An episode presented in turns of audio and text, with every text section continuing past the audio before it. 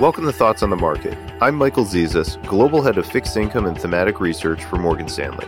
Along with my colleagues bringing you a variety of perspectives, I'll be talking about the impact of U.S. fiscal policy on markets. It's Wednesday, November 8th at 10 a.m. in New York. As Congress gets back to work on funding the government and avoiding a government shutdown, investors' attention is turned back to public finances. In particular, as bond markets sold off much of the year, a common theory posited by clients to our team was that U.S. fiscal policy was to blame. Expanding deficits meant higher supply and could also mean higher inflation, growth, and ultimately a higher peak Fed funds rate. But upon closer examination, maybe the US fiscal trajectory isn't as challenging as feared, and the bond market may be finally noticing.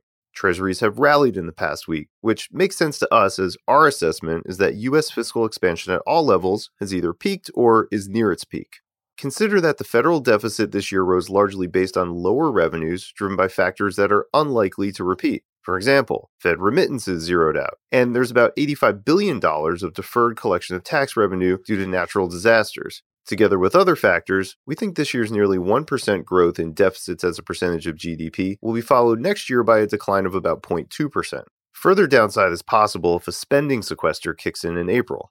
Also consider that major deficit expansion isn't likely to be on Congress's agenda. Between now and the 2024 election, there's little reason to expect deficit expanding bills beyond the current baseline government control is divided, and history shows that makeup rarely does fiscal expansion unless it's responding to an economic crisis. After Election Day, Republicans and Democrats do have deficit additive policies they say they want to pursue, but the numbers are relatively modest. Republicans plan to extend parts of prior tax cuts add about 0.3% to deficits as a percentage of GDP in the first year, and we estimate the consensus tax and spending plans of Democrats would add about 0.1%, both manageable numbers.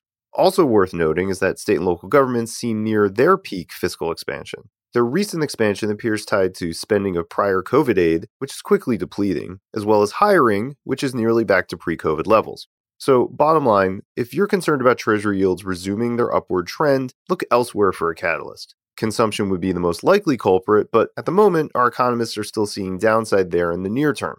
This gives us confidence that the worst of US government bond returns is probably behind us for this cycle.